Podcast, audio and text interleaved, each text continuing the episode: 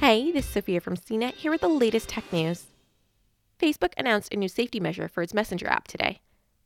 These notifications will offer tips for blocking and ignoring conversations and are designed to pop up when a user is about to interact with a new contact that is acting suspiciously.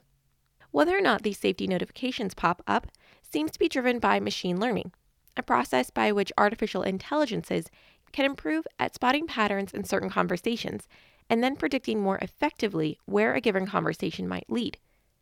Facebook is already using such techniques to monitor conversations between unrelated adults and children, and it appears a similar approach is now being adopted more broadly. In an email, a representative at Facebook elaborated on the reasoning behind the new feature, saying, These safety notices will help people avoid potentially harmful interactions and possible scams while empowering them with information and controls needed to keep their chats private, safe, and secure.